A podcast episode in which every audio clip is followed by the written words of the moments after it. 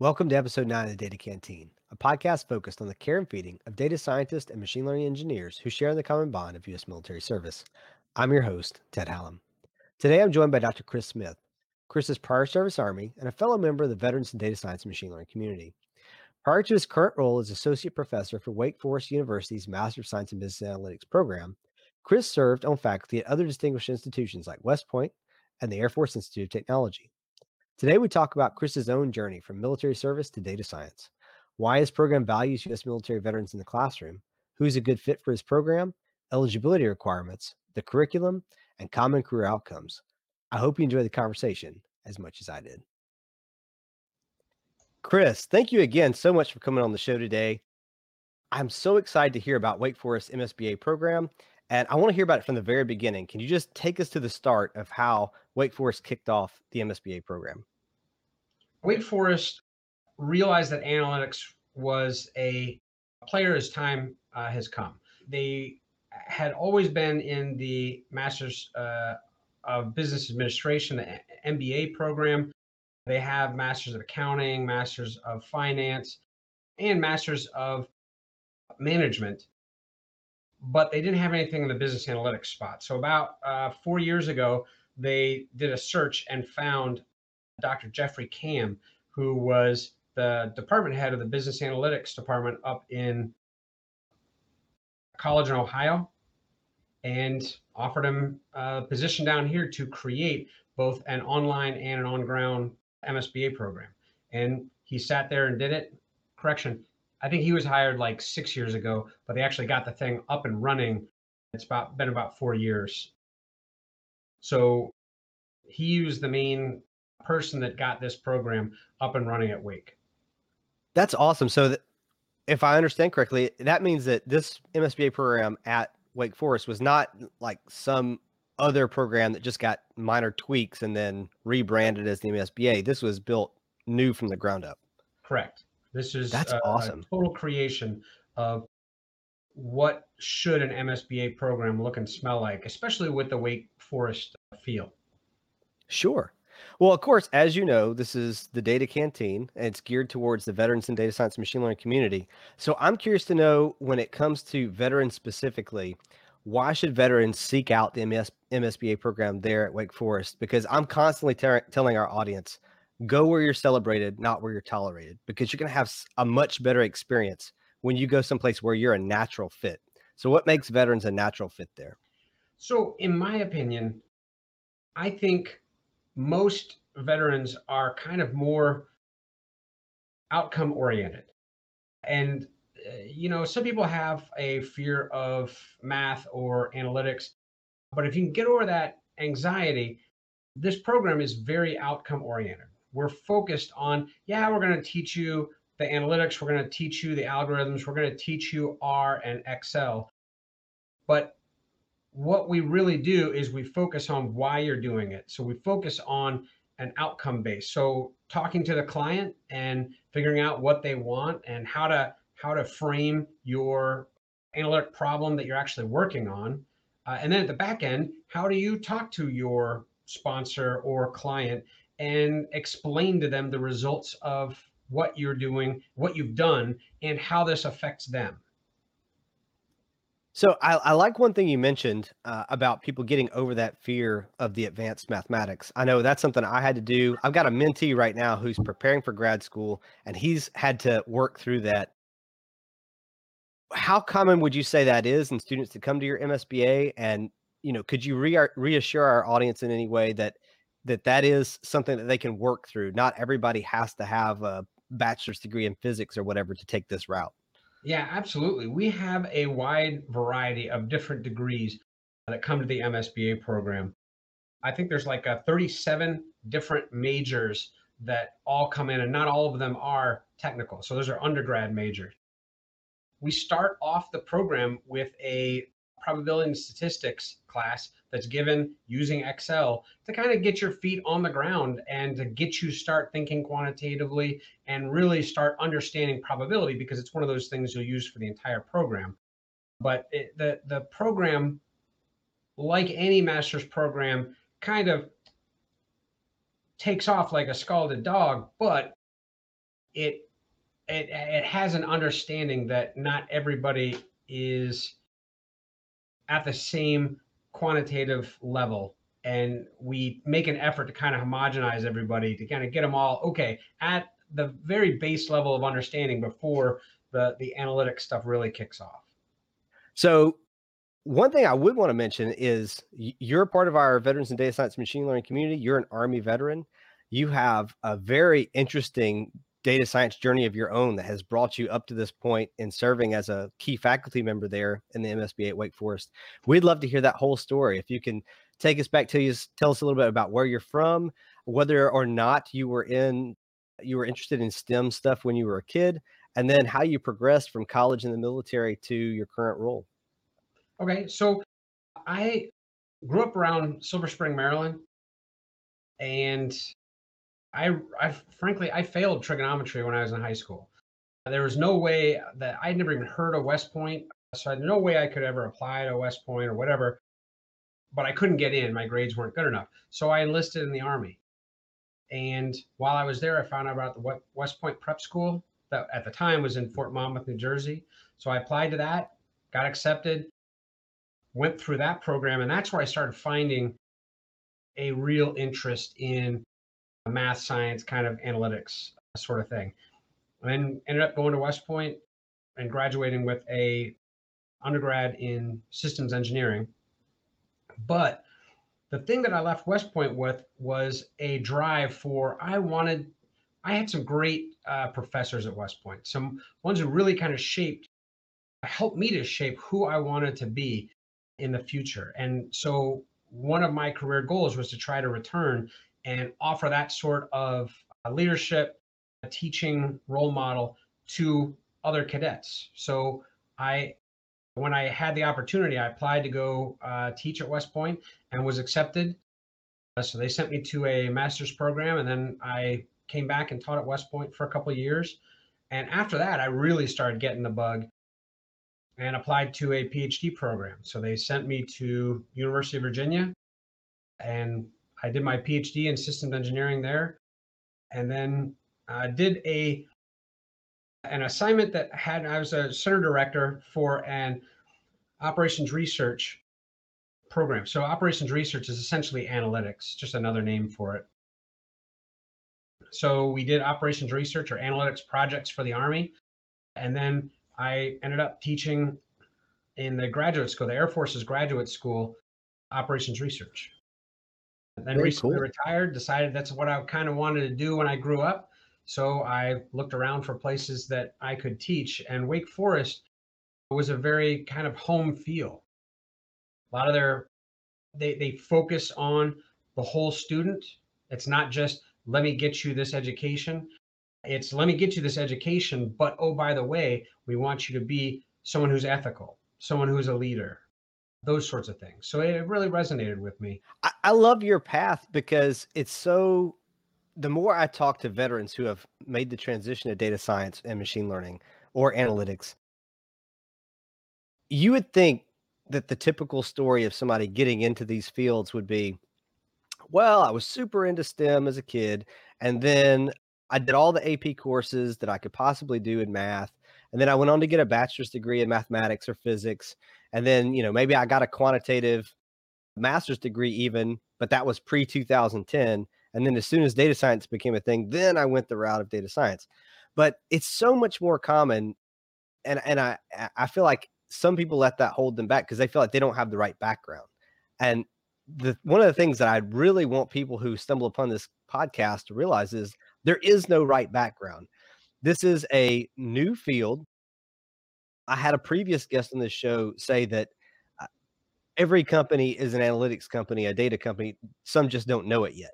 So what that means is is that people of the future it doesn't matter what stripe of the business you come from, you're going to have to know the data piece. It's going to become a part of everyone's reality to know how to do the quantitative data part because that's just going to be a reality of almost every company. And so I don't think it makes sense to think of a, a particular pigeonhole background and say, well, you have to come from a background like that to get into analytics, data science, and machine learning. That's just not true. And when I look at your background, you start out as an MP, then you were an artillery officer, you know, and then this, there was this slow progression. You know, then you got into you were operations research systems analyst, which is you know you said operations research is much more like analytics. And then you know here you are today, a key faculty member in a analytics degree program at the graduate level. So I think that's a fantastic background. I hope people in our audience who are infantrymen, artillerymen, whatever, will hold you up as a template and be inspired and and say, well, maybe I didn't think I could do this before this episode, but Chris did it and Chris is killing it. And so I think I can do it. That's what I hope people get out of this. Yeah. So the, the thing, I, I mean, I appreciate uh, your words and I think that would be awesome because I think you're absolutely right. The thing that along my path is it was never the math that really interested me. The math was kind of a side product. It was wow, you mean I can really look at, explore, and solve all sorts of these really like not easy problems? That's cool. That's the thing that got me. The math was kind of right. just the re- the it's way not the I end to do it, but I wanted to be able to solve problems. I wanted to be able to better understand how to do things more efficiently or better. Right. It's not the end. It's a tool. It's a means to an end. Yep. Well, for most of us, for some, yeah. for some people, the study of mathematics is well, the I mean, end. But yeah to each their own yeah. but but it doesn't have to be that that's that's why uh, so i teach i've taught college algebra online for a different school for like six seven years and it's it's from a a veteran focused school. And and i always get people who are like you know the first forum post is like uh, watch this video. And it talks about people who like hate math and like you know smashing their head against the computer and you know all this kind of stuff. So people people really look at this like with anxiety. I mean math anxiety is an actual thing that people look at it they're like oh my gosh it just i start getting hives. But the thing is i mean that's not the thing that you know that everybody who does analytics has to love math it's you have to put up with it in order to be able to really add value and answer a problem. For sure. Well, Chris, for people, for our listeners who are at the point in their journey where they want to take it to the next level, they're looking at graduate programs. I want to kind of approach your program in the same process that I think they would. And so the very first thing is to look at the prerequisites that are required because you obviously have to meet the prerequisites in order to get into the program. So, if you could give us a rundown real quickly of what's required from a prerequisite standpoint to get into Wake Forest's MSBA. Okay, so as far as the prerequisites, uh, so let me let me just give you the averages. So, on average, uh, a GPA for undergrad is about 3.4. Average GRE is about 315. Average GMAT is 663. But as far as as far as floors, you know, I don't I don't know that we really have floors. We like to look at the whole candidate and just see, you know, who's out there and who we can bring in. So I mean our our our program is all about I mean, diversity. We, we want to try to include some diverse populations. We got about 37% female, which is really high. 14% underrepresented groups, the minorities. We tend to have a lower population of, of international students. I know one of the things about MSBA programs is it tends to really attract a lot of international students. And we purposefully hold our percentage lower to kind of leave room for the non international students. So we have been keeping it about 50% international, which I think other programs are closer to 70, 75%. Now I know certain I know some programs have certain mathematic course prerequisites or programming course prerequisites. Does uh, the MSBA there at Wake Forest have any of those? So I think most anything I think they, they want you to have like a college algebra, but the first course, like in, in the first sequence when you when you join in the summer, is probability and statistics. So okay. uh, that's one of the kind of fundamental courses that you're going to need throughout the rest. So I, I think largely if you don't know how to code and if you're not that strong in probability and statistics, if you wanted to take, as I think we were talking previously, or we'd, we'd seen some of the pre-talk prep, if someone wanted to take a Coursera course in probability and statistics, that would be probably something to do to get a little bit of a leg up and better understand what you're getting yourself into. But I don't think you need to. So as far as Okay. prerequisites, it's a college degree and you know close to our averages of that I just mentioned. Okay. Now, as far as that, as far as that algebra course, if a student didn't have that, obviously they could like go to a community college and take an algebra course. But if they didn't want to go that route, could they could they get a waiver to do an algebra Coursera course, or could they tack an an algebra course onto the MSBA there at Wake Forest to meet that requirement, like at the beginning? So that's a good question. I think that they would have to do that a case by case basis. Okay. Because I think it would also depend on what the whole candidate's like. So if this is the only thing the candidate's missing, but yet when you look at the whole candidate, they got a lot of other things going for them, then they might be willing to work with them to try to make things work. But I think college algebra is one of those ones that you really you're going to need that before you actually come to the program in order to be successful because you know if you don't if you're not as familiar with building a mathematical equation like x equals whatever you're probably going to struggle Sure, sure. Now, the before we move on past prerequisites, the last thing I wanted to ask about is I know I've talked from talking to the population of people that are in the veterans and data science machine learning community. Some people have anxiety about doing the GMAT or the GRE. Obviously, you know, if they're in that camp, they haven't done the, the, the test yet. So if a student wanted to get a waiver because they have anxiety about it, are there options to I, I've heard of some schools having like an in-house test that students can take, Hmm. or if they've got a certain GPA in their last three quantitative classes or something like that, they can get a waiver. Are there any waiver options like that at Wake Forest for these tests? so not formalized but one of the things that we've learned with with covid is it's really hard to do standardized tests both sats mm. but also gres gmats things like that so i mean if there were issues where you know due to covid it was difficult to do one of the standardized tests we may be able to kind of work something out but then again i think that would also be kind of case by case so I I don't think there's anything formalized right now. Okay. Now, with the the thing about podcasts is they go out there and then they kind of hang around, and people find them sometimes two or three years later. So once COVID is starting to disappear in the rearview mirror, which is I know is going to take a long time for that to migrate out of our consciousness. But um, assuming folks come across this episode once that's you know no longer a big issue, how would that change your answer about the the wa- potential waiver for th- these standardized tests? Well, I guess just just like with anything, I, I don't think there's a plan to create a formalized process for not having a standardized test uh, because it's just one of those things that schools use to help delineate candidates and to better understand candidates. But I think if if Wake is a school that's interesting to you, it would be worth going ahead and talking to one of the admissions people and just seeing and just saying, hey, listen, here's my situation. What do I need to do? Because I think that if nothing else, we have great personalities at Wake. A lot of our uh, staff members are just great people, and they're not.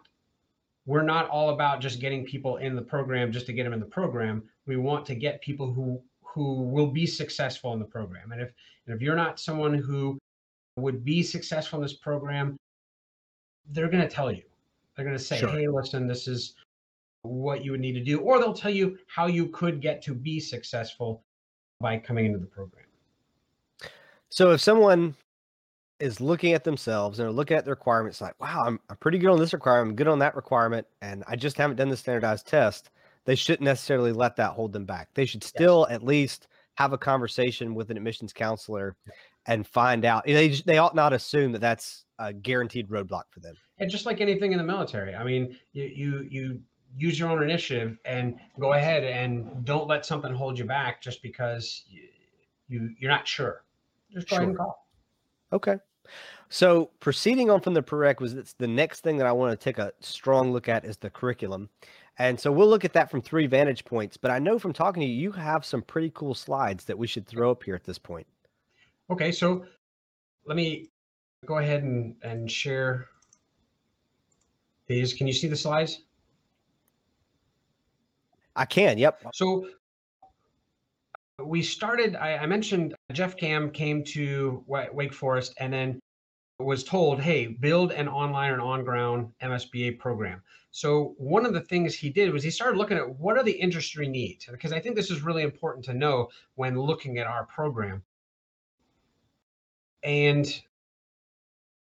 so this is some of the stuff that he found. So first of all, what he did is he took a look at he scraped a whole bunch of job or job postings for analytics jobs. And he did a little bit of text mining to find what are the most common uh, terms used. And by far, some of the most common terms are communication, interpersonal skills, managerial skills, uh, things like that. So you see those soft skills up at the top. And then about midways, you see modeling and analysis, programming, those sorts of things. So, so that's going to be really fundamental in the shaping of this course when you look at some interesting jobs out there, what we find is that there's a lot of data science analytics jobs out there. Heck, industrial engineers could kind of be lumped under there as well. So, what kind of tools does the industry need?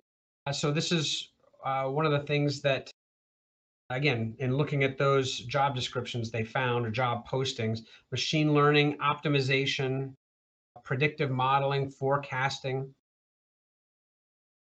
When you look at analytics or data science, you see over the number of years, it is growing. So while data science isn't necessarily growing, analytics in general is j- growing. There's a lot of jobs out there that are highlighting keywords of analytics and then jobs on LinkedIn just by the number. So statistics, data science, or analytics. So analytics is a key thing that's that's coming up. So to go over those, uh, those are fundamental in understanding how the program was shaped. Yes, we teach the schools the, the, the, the tools of statistics, data mining, forecasting, things like that. But we also are heavily focused on the client and some of those soft skills that you need to be a successful analyst. It, you can do the best analytics in the world, but on the front end, if you don't know how to frame the right problem, if you can't talk to the decision maker and get the right problem framed and understand really what the problem is, you might as well not have done the project. And at the back end, if you've done this great analysis and you can't communicate it to a decision maker effectively enough to get them to understand what it really means to them. It's not enough just to say, huh, the answer is three. Well, what does that mean? So if you can't communicate that to a client or to a sponsor of, of whatever research you're doing, you might as well not have done the research. So we are very focused on yes, you're going to learn the tools, but you're also going to learn the soft skills on both ends of the project that's going to help you be a successful uh, data analyst. That's right, Chris. Um, and I would add, as you and I were talking about before the podcast kicked off, it's not just identifying and understanding the right problem that the that the customer has given you and then being able to communicate your analysis at the end but it's also sometimes sitting down with the customer and saying well what's your ultimate application of this analysis going to be? Because their identification of the problem may not be correct. So yeah. sometimes it's that matter of walking through with them and finding out exactly how they intend to use your analysis. And then that can help you to realize they're not asking me for they're not posing the right problem to me. If I answer this, I'm going to be answering the wrong problem. And then once that's identified, you're just going to have to do the analysis all over again. So it helps if you have that diplomacy and that ability to sit down with your consumer, whoever that is, your stakeholder, and work through exactly how they intend to use your analysis and then say, ah, Yep. So this is the real problem you want to answer, and then answer that problem. I, sure. I challenge every one of the students that I teach that for depending upon your timeline, of course, but for the first like couple days to a week that you have a problem, you should not actually touch a computer. You should do no coding. You should frankly do no kind of data manipulation. Your primary thing should be talking to the to the stakeholders, talking to the the decision maker, figuring out where does this problem kind of rest in the whole structure of things.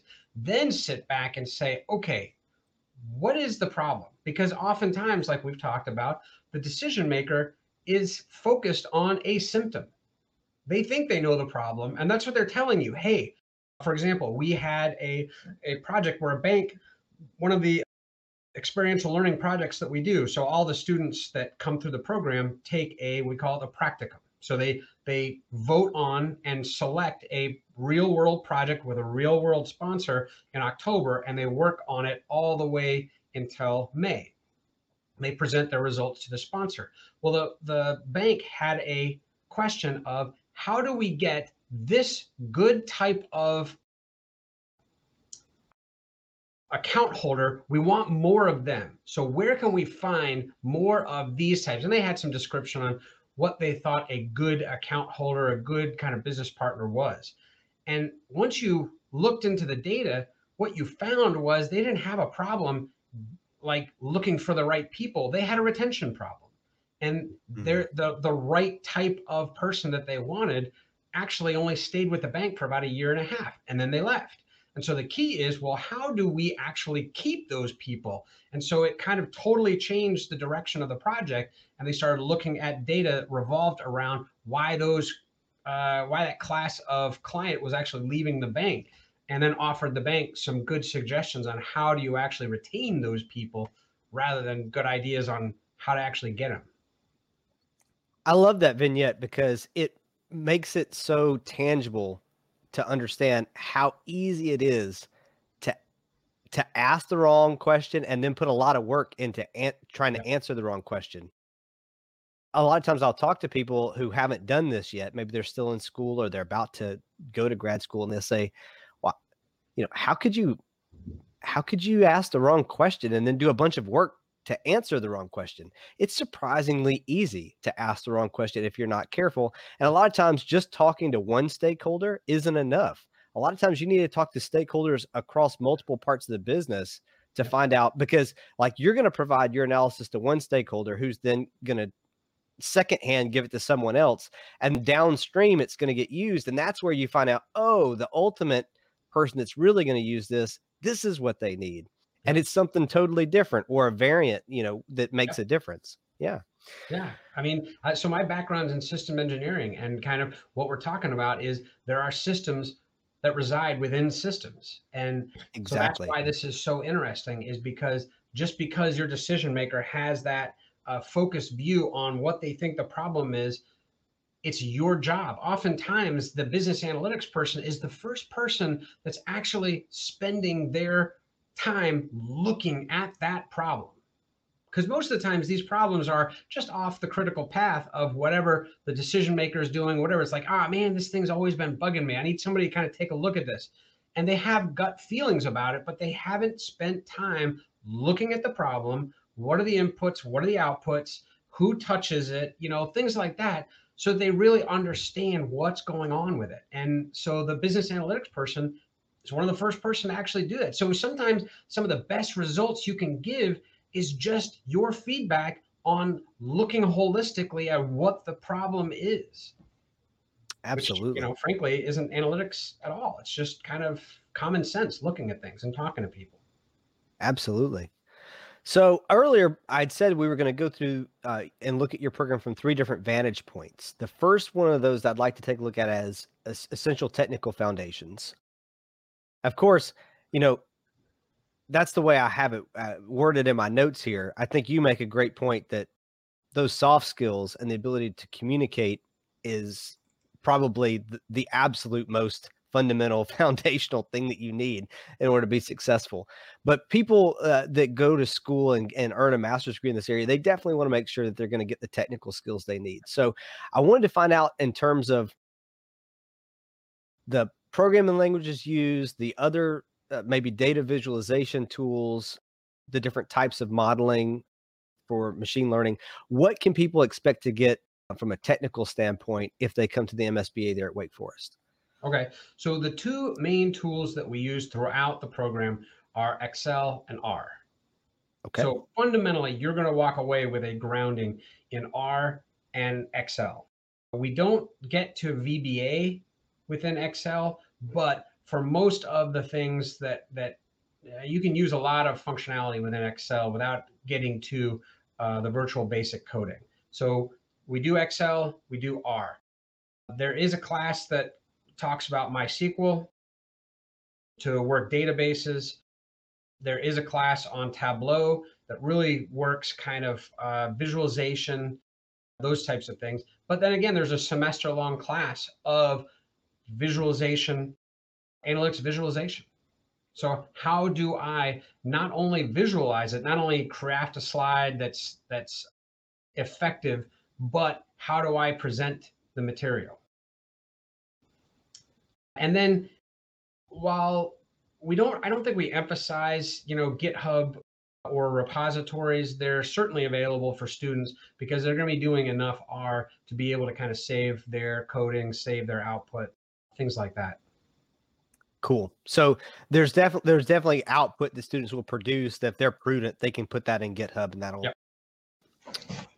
For, for anybody who's listening that hasn't tuned into a previous episode of this podcast, just know that that's definitely something that you need to do uh, as you do your R coding projects, your Python coding projects in any program, whether it's a data science boot camp or if it's a graduate program like what we're talking about here with the MSBA at Wake Forest.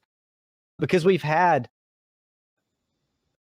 data science and machine learning hiring managers come on the show and we've had recruiters uh, for companies that have to go out and find candidates for data science and machine learning roles come onto the show and they've told us repeatedly that one of the biggest things they look for um, is proof that a person has the skills they say that they have because everyone has learned the keywords now and all the all the resumes are packed with the right keywords but not everybody uh, actually possesses those skills. And so they look at these GitHub profiles to be able to see, oh, yeah, this is an awesome R coding project that this person has done. And they really can do, they've got the chops that they claim to have in the phone screen or whatever. One sure. of the things that, that, is included in the tuition at Wake Forest. Uh, have you ever heard of LinkedIn Learning?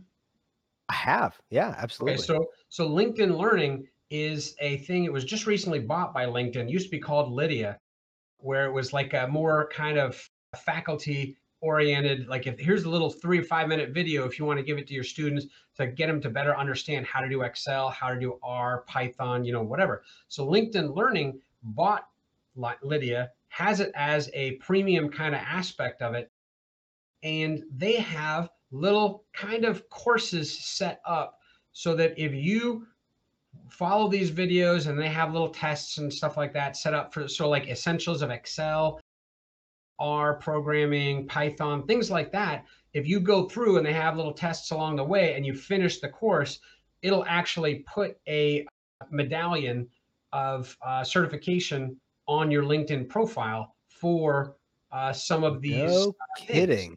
Yeah, I did so, not so, know that. That's so in awesome. addition to the GitHub, that's one of the reasons why the Wake Forest tuition includes that LinkedIn learning profile so that you can actually do what you need to to add those things onto your LinkedIn profile. That is a fantastic tip. Thank you for sharing that. I actually didn't know that. That's awesome. Yeah, I mean, you know, uh, once you get once you attain these skills, and obviously I've got Chris here because the MSBA program that, at Wake Forest would be a great way for veterans to attain these quantitative skills. You have to be able to communicate them in a way that's believable to the employers that are going to consider hiring you.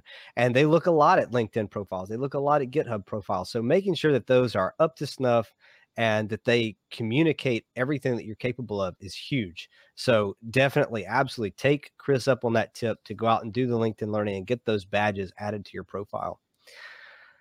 All right, Chris. So for the next vantage point that I want to take a look at your MSBA from, it's the analytics and AI project management and storytelling. So uh, this goes kind of hand in hand with that fundament, fundamental communication skill that you've already talked about. In terms of specifically storytelling and t- taking your analysis and telling a story with it, how does uh, your program prepare students to do that? So, I mean, I, I mentioned before, we have a semester long class that looks, it's called, I think it's called, uh, it's gone through a couple different iterations, it's called Analytics in the Boardroom.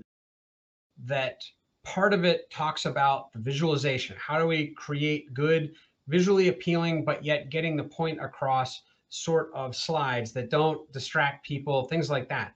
But the other part of the class is how do you communicate that?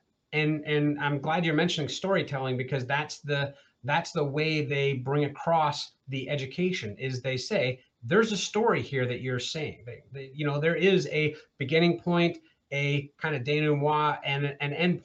And so they kind of walk people through how do you craft that story of whatever it is that you want to, whatever part of uh, analytics that you're presenting. And throughout not only that class do they give you examples, but I mentioned before you do a practicum class that starts in October and kind of goes throughout the rest of the program. And you are continually having opportunities to reach out to your sponsor to give them an in progress review or to ask for more information or to ask for different data or things like that. So you're continually having opportunities to be able to tell the story. Absolutely. So I think the true value that most people serve in an organization once they get these skills is being able to dig through the data, dig through the chaos, and derive insight.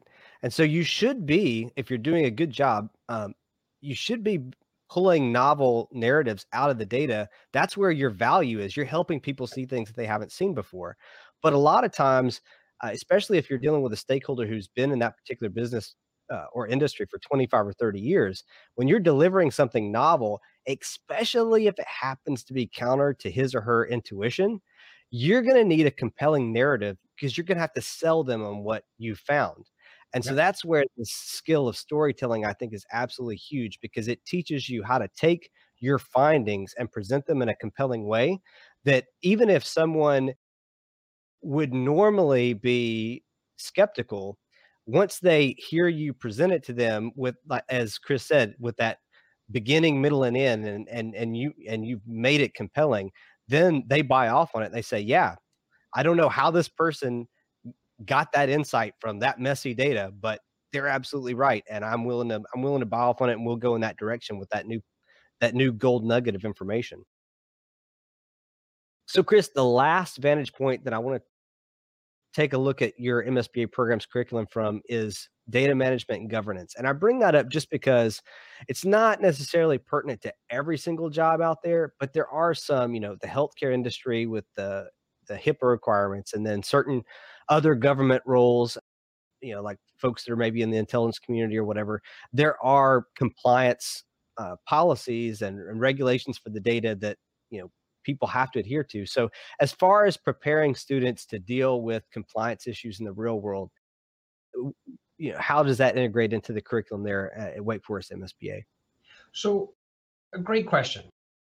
One of the most important things that I feel strongly about analytics professionals is we need to be ethical because Absolutely. you've heard the stories about you know lies, damn statistics. You know, the, you can craft a statistic to say anything you really want to. And so I think it's really important for us to hold the banner of being ethical and holding to the laws, policies, things like that that that are applicable, not just not just for whatever job you're holding, but as a person and as a human. So we emphasize leadership and ethical use of analytics throughout the course. Uh, so there's at least two or three different parts, places where ethics and leadership kind of play into the the course structure.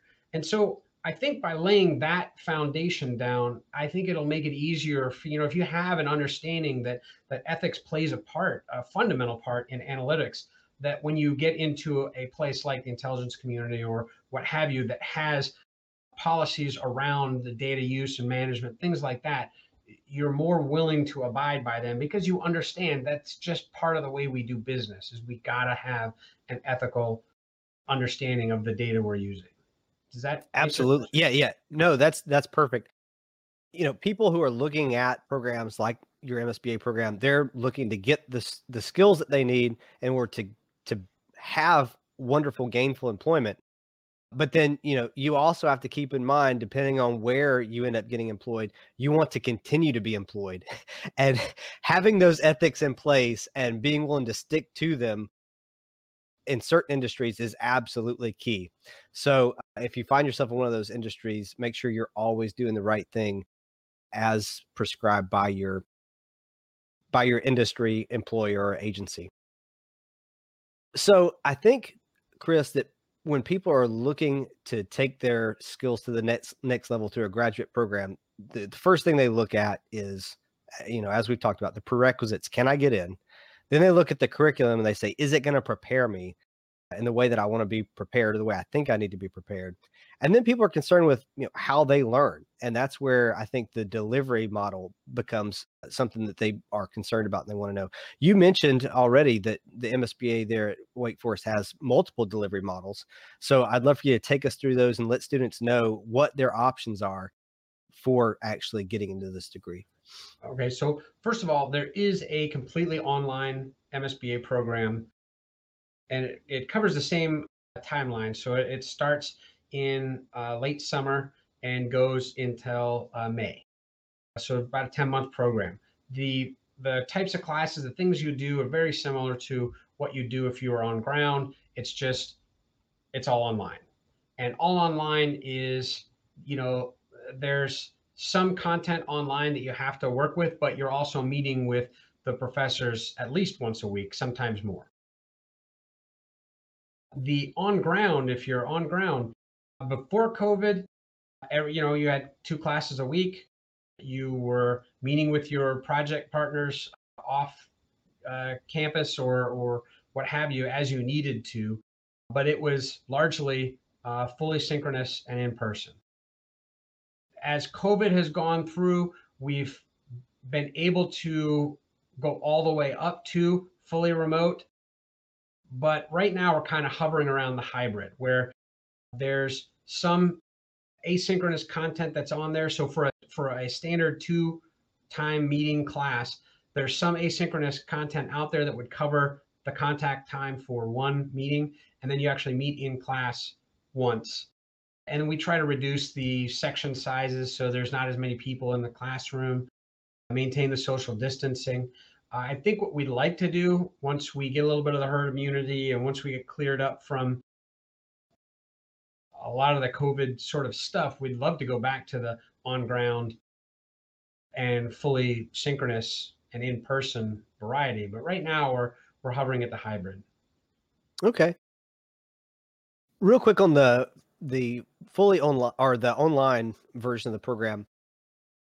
Other than those scheduled, like it sounded like office hours that you were describing, is is the rest of it fully asynchronous? And then also is it are there ever any like on campus workshops that are required? I know some degrees uh, require you to come for like a week or two and do a workshop, or is it they they they can literally live anywhere in the country and do the online program? So I think the to answer your question, I wasn't discussing office hours before. If you have a a standard class online, you are having class in a Zoom session with a professor at least once a week.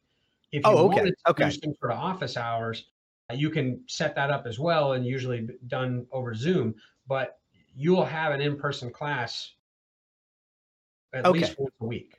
Okay, I'm glad I asked that to clarify. So the yeah. the online version is not fully asynchronous. There will be certain hit no, no, hit times. That, okay.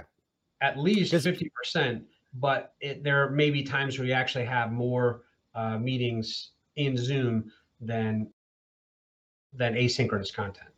Okay, perfect. So for our working professionals who are listening, make sure you have that flexibility in your professional schedule where you can uh, hit those those required synchronous uh, Zoom meetings and stuff like that. Yeah. Uh, and I think I think they they take pains to understand that people, especially if they're doing the online program, have jobs. So I haven't looked specifically at when they're scheduling the, the times are, but I, I think that they're generally reasonable to a working schedule. Perfect. So the next question, as far as the coursework itself, how what percentage of the coursework in Wake Forest MSBA program would you say is project based? So to answer your question, it depends. So the coursework that revolves around the tools oftentimes is is you know there's some tests that are involved but a lot of times there's also projects. The visualization the analytics in the boardroom class i was talking about it's largely coming and giving presentations or giving like a vignette and the, the rest of the students watching or you know videotaping it and the rest of the students having to watch it and offer feedback and and things like that the practicum class that starts in october and goes for the rest of the course is all basically project based because you're working on a real world project you're dealing with a client so i i think that it is a mix again going back to the fundamental of why we started the program and how it was started is we want there to be a strong emphasis in actually doing this and applying it. So you see that in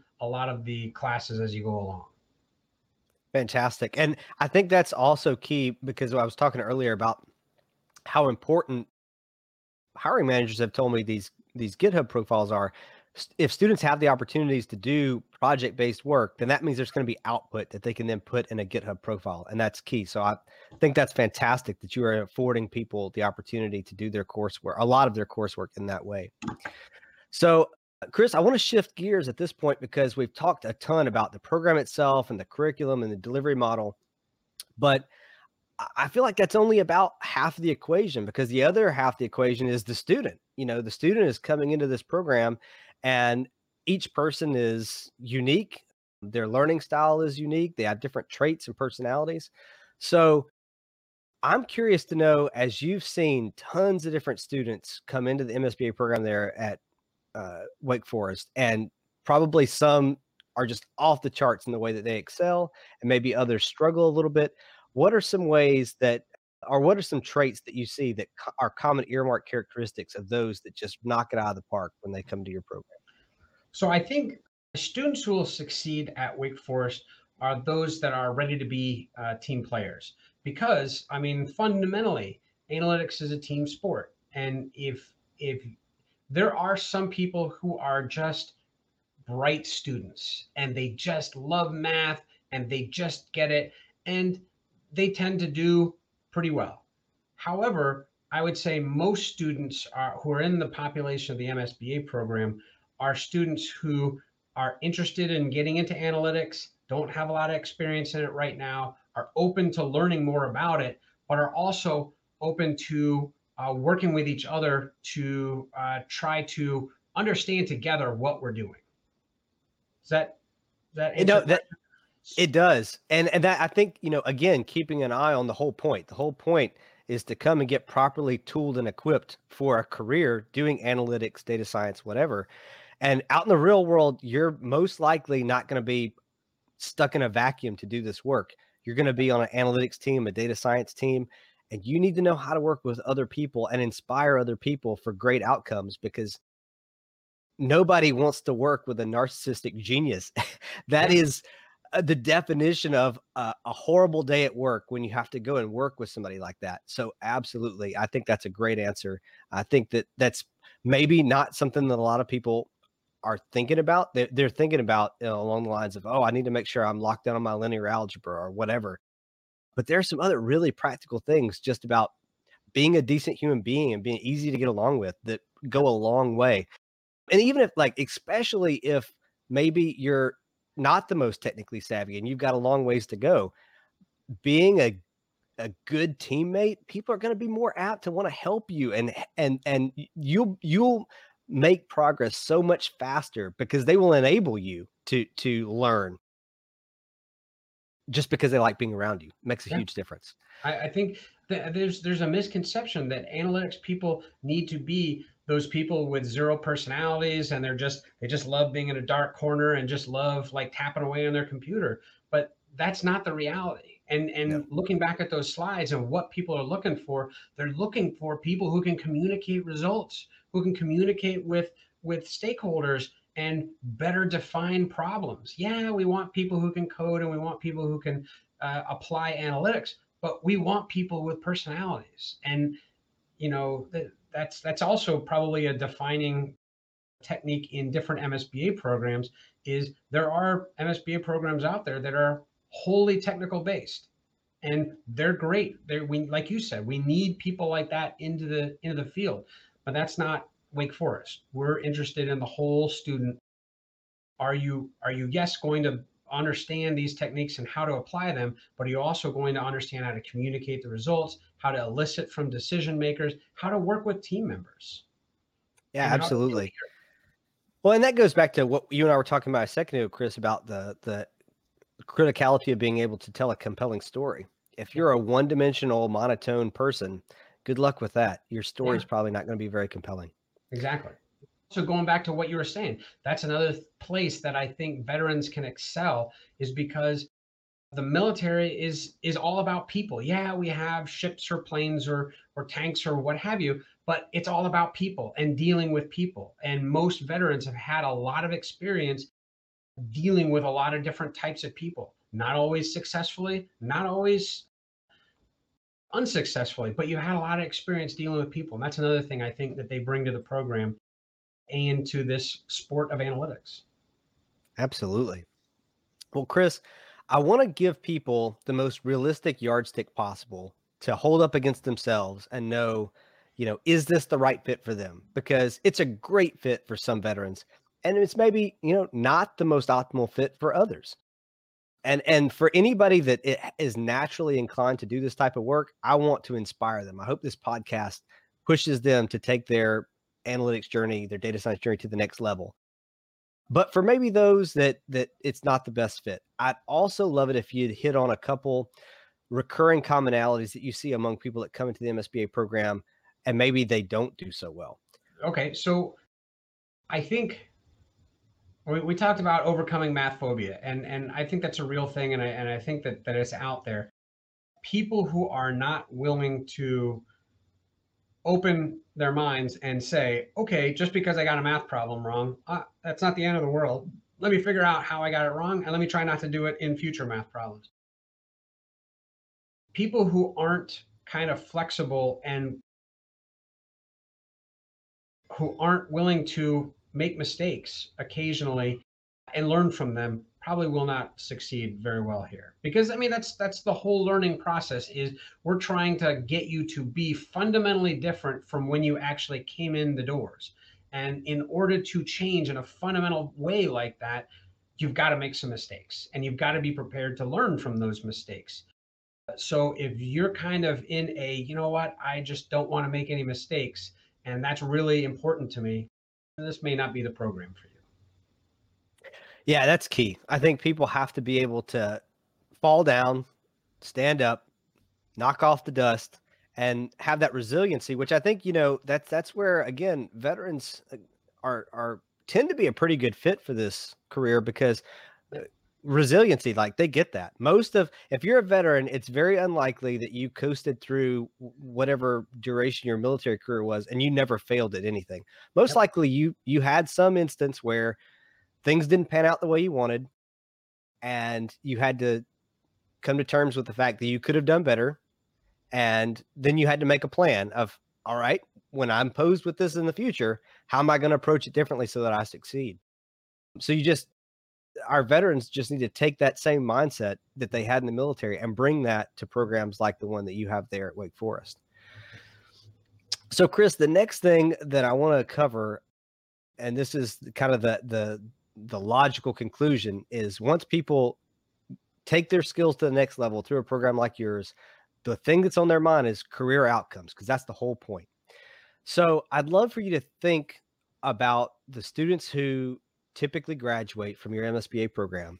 Think about the three and, and, you know universities tend to have draw you know they get a draw in a certain group of industries they have uh, strong pull in certain geographic areas so i'd love to hear about the top three geographic areas and i'm sure you have graduates that go all over the world but the top three geographic areas that people tend to gravitate to once they graduate and the top three industries where your graduates generally mo- tend to find themselves Okay, so the, the, the geographic areas are largely uh, North Carolina based. There's a, a, bunch of hiring here in the Winston Winston Salem area, but then also in the East Coast, Southeast Coast kind of region, Georgia, Florida, those sorts of places. But then also up in New York. I mean, because you know there's there's a fair amount of analytics in and around the, the, the New York area. So I mean, if I were going to kind of characterize it, those were those would be the the main places. Although, like you said, I would hesitate to call those the top three because we have people going literally all over. Sure, sure. And then as far as the top three industries, largely it's uh, consulting. So people, companies that do analytics consulting for other places, or it's industry, people who have a business analytics sort of job within an industry. This is the headquarters for like Hanes and like a couple other businesses. So th- those those are kind of the top two. Don't see too many in government. Occasionally, you'll see one or two going into sports analytics, which is a kind of neat little field. Yeah, absolutely. Okay, so let's go with what you what you told us there. So the main geographic area being the southeastern United States, and then the number one industry being consulting. So let's take three different students. One student, no career experience. They've they've done a bachelor's degree and then they rolled straight into your MSBA program. And then let's take student number two, their early careers. They've they've they've they did their bachelor's, they went out and got one to five or six years of industry experience, and then they did your MSBA program. And then a third person, mid to late career, maybe they did a bachelor's degree back in the 90s and then they felt like you know to take their career to the, the next level they needed to go back and get a master's degree and they picked the msba for each of those three hypothetical students they're in the southeast. That that's where they end up getting a job, and it's in consulting. Since those are the most typical outcomes, what can each of those three hypothetical students expect generally in terms of salary once they get out of your program? Okay, so uh, you know general bands of salary. I, I think, frankly, between 70 and 80k, maybe some 90ks in there but that's that's generally the band. And frankly, I, I, we don't see too many mid to late career experience people in the program. Most of the people in the program are either no career experience, and then maybe there's there's a couple, maybe a third have early career experience. And the one to six years is not as much. It's more like one to three years. So okay. that's our typical population of student so between 70 and 80K is kind of a good salary type, I would say. But sure. it also depends on the geographic area. Oh yeah, absolutely. Cost of living makes a huge difference. If yeah. if you do have a student that ends up going to anywhere around like say Silicon Valley or New York City, that naturally the the the salaries are going to be radically different just so that they can afford a house or an apartment or whatever. So at this point, uh, I do want to ask you one question I haven't asked any anyone associated with any prior college or university that's come on the show, and that is, you know, I believe when people hear Master of Science in Business Analytics, their mind naturally goes to, okay, so people will go on to become business analysts or data analysts. but I would suspect you've had students graduate from your MSBA program and land in some other really interesting roles. And so I just wanted to throw out there and see, do you have any vignettes about students that have gone on to do uh, other things that aren't necessarily just business analyst or data analyst? So there's there's actually like a little subset. It's it's interesting. There's a subset of people who take the Master's of Science in Management degree and then go directly into the MSBA program. And usually those types of people are people who are then about to spin off into a PA, uh, physician's assistant sort of program, because what they're what they realize, which is fascinating. I had never even thought about it, but you know, seeing what they do, it, it makes sense. Is they want to know the business end of having a physician's assistant practice and know how to better understand their business and deal with the data of it before they go through the practice of business of being a physician assistant so that by the time they get out they're ready to actually start a practice or get to a practice and improve it or something like that. So there's actually a little small uh, about 10 uh, 10 or so students a a, a group who do that transition that's fascinating. I had no idea. I'm so glad I asked you that question. I didn't I didn't realize there was a niche of people that were pursuing yeah. analytics for that purpose. That's fantastic. Okay, so, you know, data science, analytics, machine learning, these fields are evolving all the time. And as I mentioned, it's totally plausible that there are people that'll come across this episode two, three, four years from now so, within the foreseeable future, say the next three years, what changes do you envision that will likely happen to Wake Forest MSBA program as it seeks to remain in step with industry? So, we have a board of advisors that that we meet with habitually. I mean, throughout the year, and they are largely local, but people who are in industry essentially our clients. So the people who hire the people that we graduate. So we keep in touch with them throughout the year to figure out what is happening with them, what's interesting for them. They're some of the main people that give us practicum projects so that, uh, again, you're working on a real world client, but you might also be working for one of the biggest hirers out of our program and they get a chance to kind of take a look at some prospective students that are getting ready to graduate to see if they want to hire them. So I I'd like to say that one of the good things about our program is that we will continue to remain flexible. We started off focusing on what industry is interested in and what do they want in business analytics professionals and I think that we will continue to keep that. I think the things that will remain are going to be the communication skills and the soft skills that we teach in the program. The techniques and the platforms we've explored looking at Python in the program, Python is a great tool. The thing is, it's like a Swiss Army knife, and there's a lot of different things you can do with Python, whereas R is focused on analytics. And so we're we're keeping with R. We have an eye on Python or other types of coding platforms to see what might also be available. So I mean, we're we're just keeping our our finger on the pulse of what industry wants and letting that sure, shape absolutely. Yeah. And that, that that's perfect because that's what students are going to want. They're going to want to make sure that when they graduate that they've got the skills that that industry is looking for. So that's awesome that you guys have a panel of folks who are not just telling you what they need, but then also I heard you say providing capstone projects. So then is it is it safe to assume and I I that's a question I should probably start asking. When when students do a capstone project, is it always real world data supporting a real client? Because if so, that's fantastic.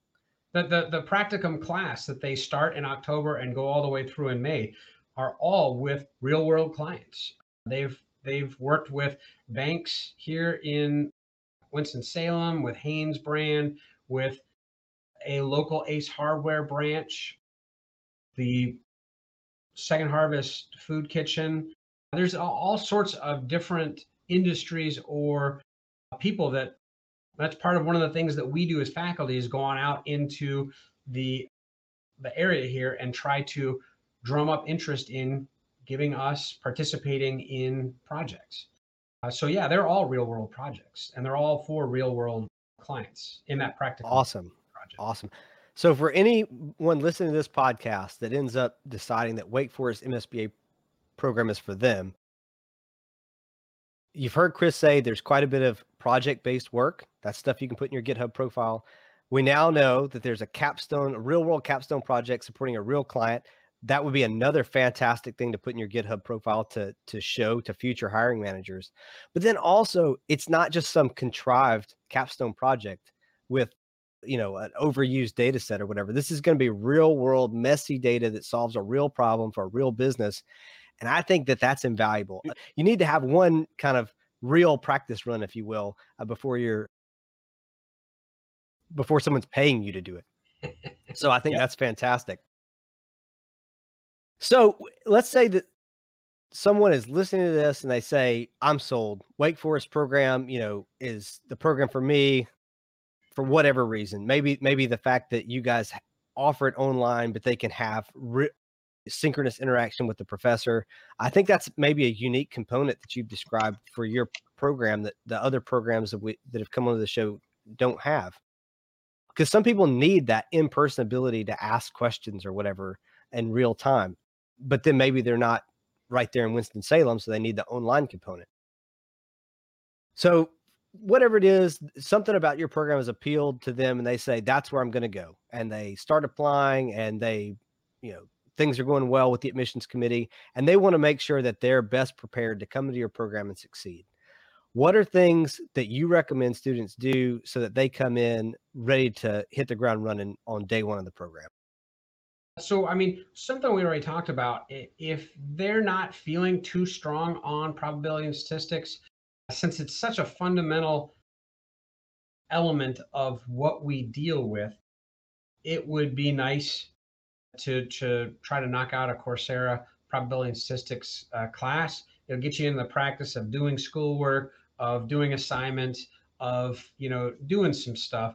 However, if you don't, I don't think that would disadvantage you at all. Because bottom line is, uh, like I said, you're going to be off like a scalded dog, and you're going to feel like you just took a drink from a fire hose in that first summer. But that's okay because you're going through it with 113 of your best friends as well, and it is what it is. I, I think there's there's not much you can do to prepare yourself within like a month or two. I really want to what have you we're going to teach you what you need to know.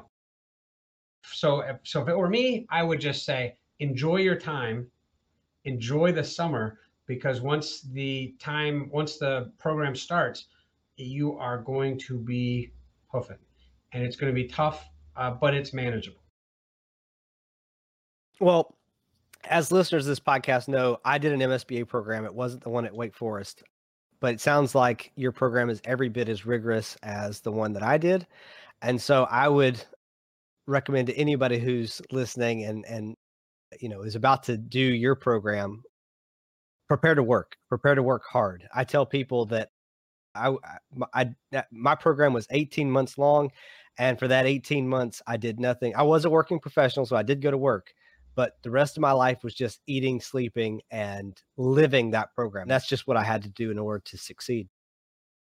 Wrapping up chris there are a few last questions i want to ask you and that's because our audience has they they have an insatiable appetite to learn and to build their skill set and so the first thing is as they try to map out their future learning whether it's through moocs or through academic programs or whatever a certain point of that is geared towards making sure that they're targeting the right skills so which data science and machine learning technologies get you excited today for the future So I guess I guess it depends. I noticed that there are a lot of technologies that are reaching out to the common person saying, "Oh, you can do this now. If you look in Excel, you know, you can create pivot tables, you can do all this. You can be a data analyst."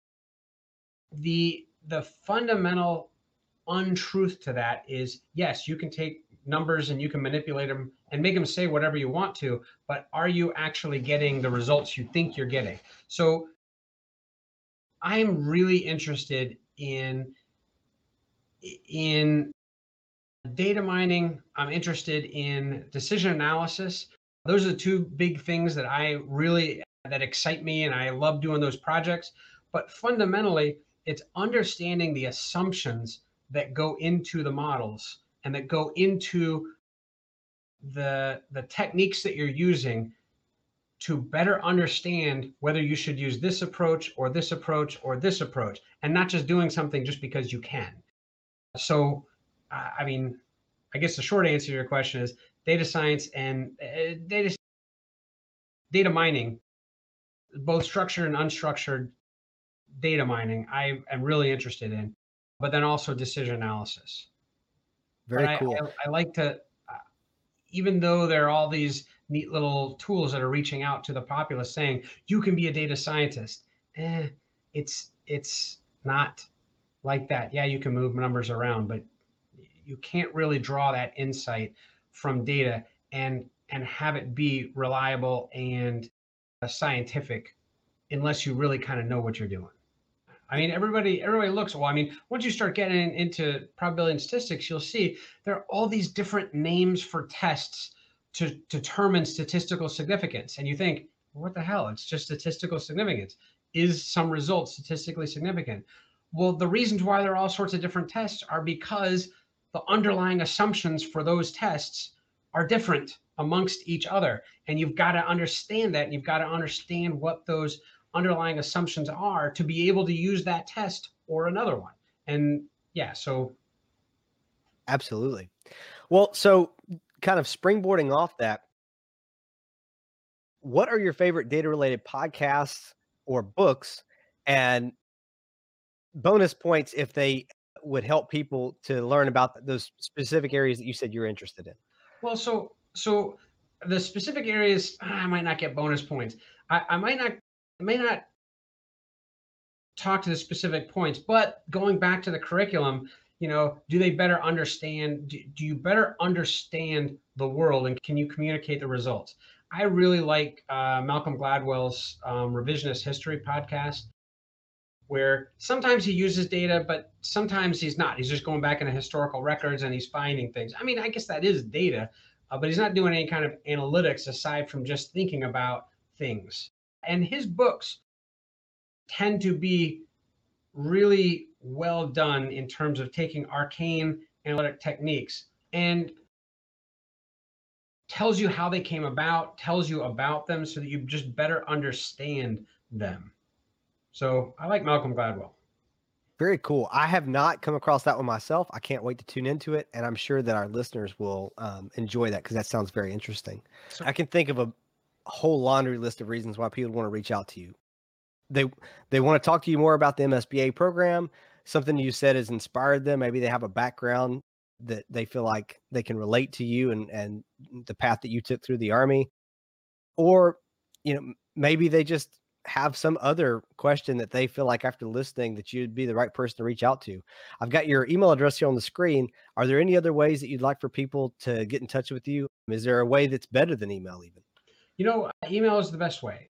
I okay. I have email on my phone. I kind of see it almost every day. It's how the students contact me. So that's that would be the best way to uh, to reach me is using the email that you have up there on the screen. Awesome. Well, Chris, you know, I've I've thoroughly enjoyed talking to you about Wake Forest MSBA program. I think it's a fantastic entry point for people who are veterans to get into analytics, data science, and maybe even go into machine learning. And I couldn't be more grateful for you coming on the show. Thank you so much for your time and this conversation. Hey, thanks a lot for your time. Thank you for joining in on this conversation with Dr. Chris Smith. As always, until the next episode, I bid you clean data, low p values, and Godspeed on your data journey. The Data Canteen. Listen, grow, thrive.